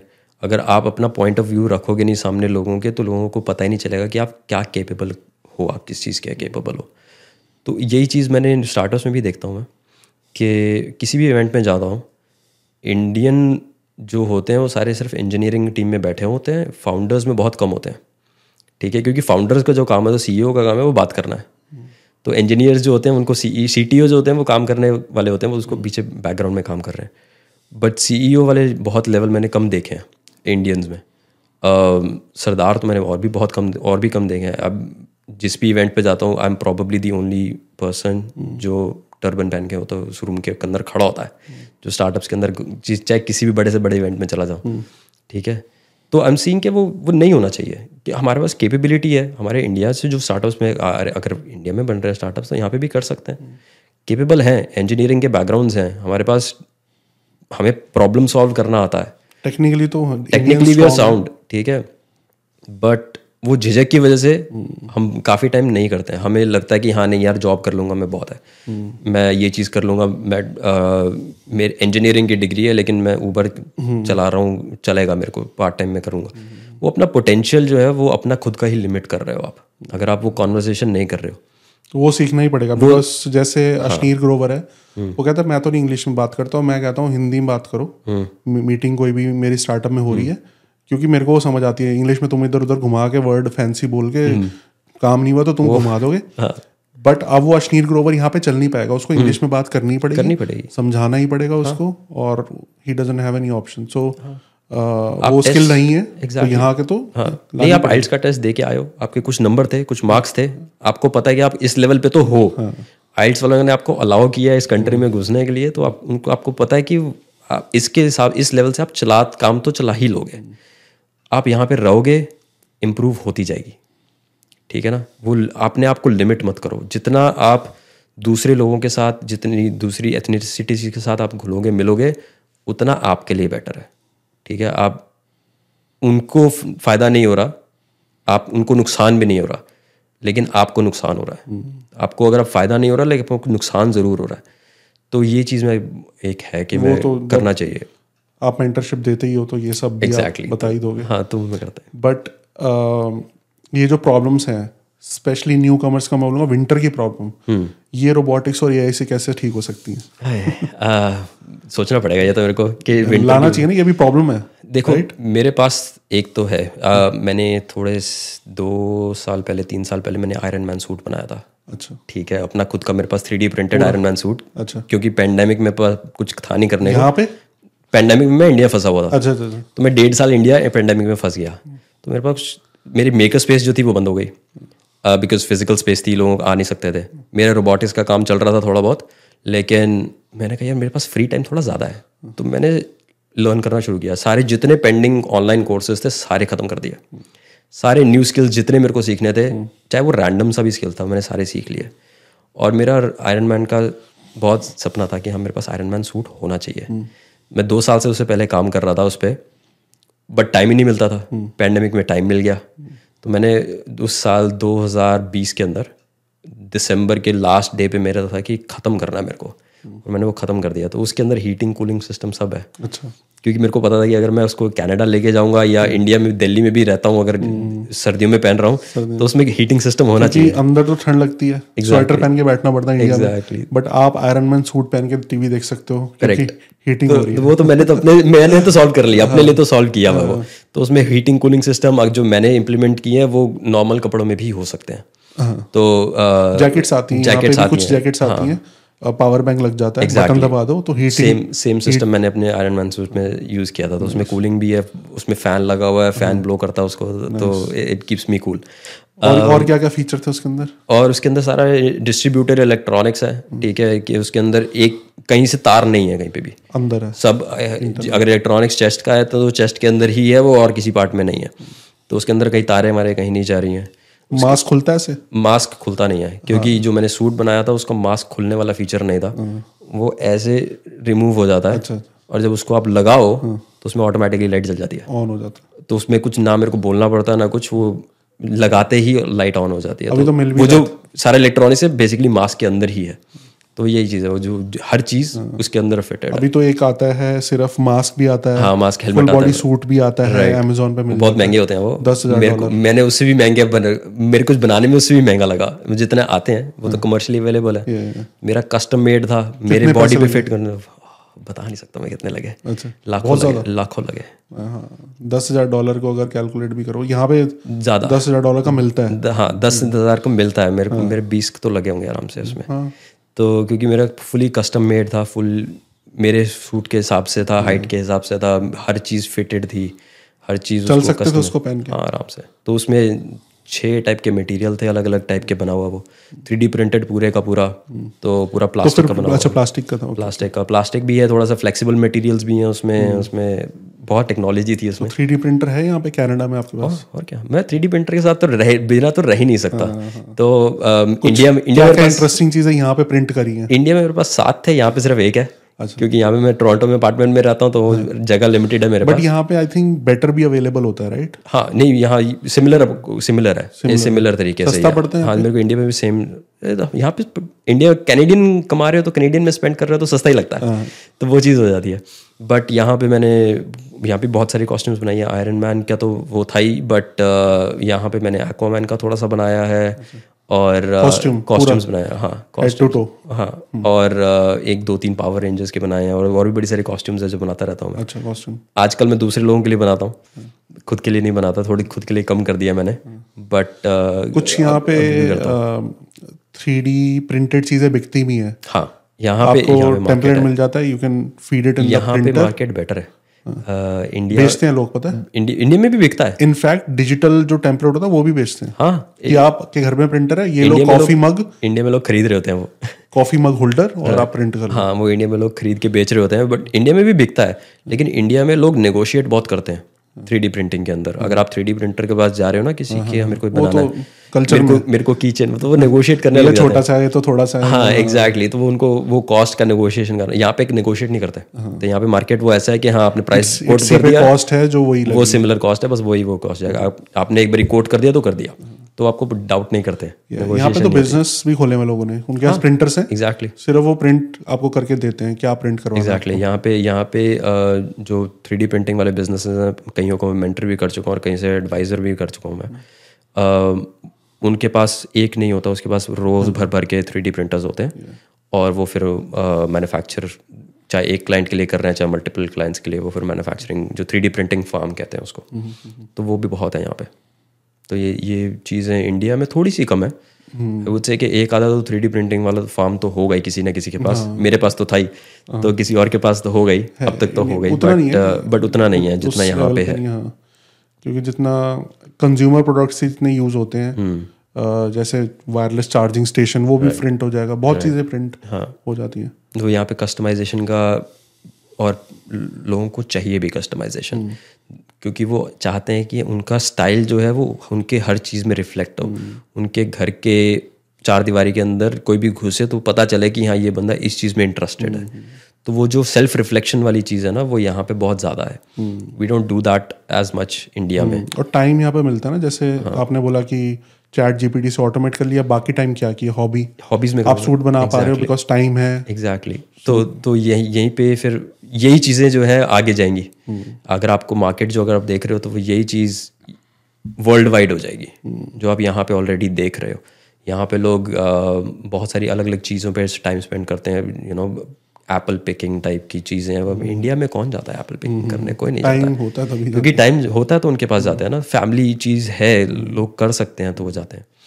तो ये चीज़ जो है एआई और और रोबोटिक्स से अगर देखा जाए वापस तो it will become world wide thing तो वो सिर्फ़ कनाडा में लिमिटेड नहीं रह जाएगा यूएस में लिमिटेड नहीं रह जाएगा। ये जो कल्चर है हम हमें डेवलपिंग नेशन से डेवलप नेशन बनाने में इजी जो ट्रांजिशन है वो हो जाएगा। अगर इंडिया सही से उसको अडॉप्ट करता है। तो किसी को अगर एआई में इंटरेस्ट है तो कैसे वो स्टार्ट करे? शुरू में क्या कोर्सेज करे? कैसे स्टार्ट करे? देखो। क्योंकि हम कह रहे हैं कि अगर इंडिया से आप एआई की स्टडी करके आते हो तो यहाँ पे बेनिफिट होगा। या फिर कोई यहाँ पे भी स्टूडेंट है उसको एआई में करना है तो अ, कैसे स्टार्ट करे? स्टार्टिंग पॉइंट तो डिपेंड करता है कि आपका बैकग्राउंड क्या है। आपके बैकग्राउंड पे स्टार्टिंग पॉइंट डिपेंड करता है। अगर आप कंप्यूटर साइंस बैकग्राउंड से आ रहे हो तो आपको थोड़ा बहुत तो नॉलेज है ही है। आपके लिए इजी हो जाता है। क्यों? क्योंकि आपके पास साथ को पायलट है, आप कोडिंग भी कर रहे हो तो आजकल को पायलट है तो आप सबसे पहले तो वहीं से शुरू करते हो। ठीक है? आप you get familiar with it आपको लगता है कि हाँ यार, ये गिटहब का कोड को पायलट है, इसको मैं यूज़ करके कोडिंग कर रहा हूँ। तो मैं कुछ बना भी सकता हूँ। अब आप उसको ओपन सोर्स करके आप बनाना मॉडल बनाना शुरू कर दोगे। आप हगिंग फेस यूज़ करोगे और उसको अलग अलग टेक्नोलॉजी यूज़ करोगे, बनाना शुरू करोगे। अगर आपका बैकग्राउंड नहीं है टेक्निकल तो स्टार्ट यूजिंग एआई अपने काम के अंदर। ठीक है? जो अगर आपकी कंपनी अडॉप्ट नहीं कर रही है, आप करो उसको। अपना काम ईजी करना शुरू करो। डज फ़र्क नहीं पड़ता अगर आपके बॉस ने नहीं बोला तो। ठीक है? अगर आपको टूल मिल जाता है उसका कहीं पे ऑनलाइन कि वो काम एआई से हो सकता है आपका काम और आप वर्क फ्रॉम होम कर रहे हो। आपके बॉस को थोड़ी पता चल रहा है कि आपने वो एआई यूज़ करके काम किया है। लेट्स से आपका ए आई चार जीपीटी यूज़ करके आप प्रॉम्प्ट जनरेट कर रहे हो रिपोर्ट जनरेट कर लिया आपने। उस रिपोर्ट को बेशक उसने दस दो मिनट में जनरेट कर दिया। आप उसको एक बारी स्टडी तो कर लो। ठीक है एक बारी read it as it is submit मत करो। रीड इट मेक श्योर कि वो उसने सही रिस्पॉन्स दिया। है आपको पता चल जाएगा कि अच्छा ये वाला रिस्पॉन्स ठीक आया नहीं तो है। प्रॉम्प्ट चेंज करो। तो प्रॉम्प्ट चेंज करो। तो अगर आप उसको प्रॉम्प्ट इंजीनियरिंग सीख करके सीखोगे तो ज़्यादा बेटर है। ऑनलाइन कोर्सेज बहुत सारे फ्रीली अवेलेबल हैं। डीप लर्निंग के अपने कोर्सेज हैं। यूडासिटी के अंदर बहुत सारे कोर्सेज हैं। कोर्सेरा पे बहुत सारे कोर्सेज हैं। Um, आप जितने लिंक्डइन पे नहीं हैं इतने बट लिंक्डइन पे आपके ऊपर अगर आपने मैनेजमेंट में जाना है और एआई को कैसे यूज़ कर सकते हो मैनेजमेंट के लिए, उसके कोर्सेज हैं। आप उसको सस्टेनेबल के तरीके से कैसे यूज़ कर सकते हो मैनेजमेंट के उसके कोर्सेज हैं लिंक्डइन पे। ई जो लिंक्डइन लर्निंग पे जो है। तो आपको अप स्किलिंग जो है कॉन्स्टेंटली करनी पड़ेगी। आपको मेक श्योर sure करना है कि आप टेक्नोलॉजी आपको पता है कि आपके फ़ील्ड में टेक्नोलॉजी यूज़ हो कैसे सकती है। अगर आप वो नहीं कर रहे हो तो आप पीछे रह जाओगे। क्योंकि जब वो तब आपकी जॉब खतरे में आ जाएगी। अगर आप कर रहे हो तो फिर वो प्रॉब्लम नहीं आएगी। तो और यही सब जगह यूज़ होगा। हर जगह हर कंपनी जो अडॉप्ट नहीं करेगी वो कंपनी फेल होनी शुरू हो जाएगी। ठीक है ना? तो आपको मेक श्योर करना है मैं सिर्फ़ जॉब की बात नहीं कर रहा बड़ी बड़ी कंपनीज़ फेल हो जाएँगी अगर वो अडॉप्ट नहीं करेंगी तो। तो मेक श्योर कि आप अपनी जॉब तो सिक्योर कर रहे हो। अगर आप उस कंपनी अडॉप्ट नहीं कर रही कंपनी फेल हो गई लेकिन आप दूसरी कंपनी में तो एम्प्लॉयबल हो ना। तो अगर आप अपनी मेक आप आप दे फिगर आउट करते हो कि आपके फ़ील्ड में वो कैसे यूज़ हो रहा है। अगर आप वो फिगर आउट कर लेते हो तो you are safe and otherwise you can get in touch with him absolutely he will be able to guide you मैं सारे लिंक्स इनके नीचे दे दूँगा इंस्टाग्राम और लिंक्डइन पे हो आप मैं मैं बहुत ईजी हूँ फाइंड करना। मेरे को कहीं पे भी लिंक्डइन इंस्टाग्राम किसी भी प्लेटफॉर्म पे अगर सर्च करना हो एट या स्लैश करके बियर्डेड मेकर टाइप करोगे you will find me that's more simple It's- it's मुझे सारे लिंक नहीं डालने पड़ेंगे एक ही डाल exactly Bearded Maker Bearded Maker dot me पे जाओगे तो सारे लिंक्स मिल जाएँगे। आई एम वेबसाइट श्योर सबके लिए हेल्पफुल होगा। Thank you so much absolutely lovely thanks for time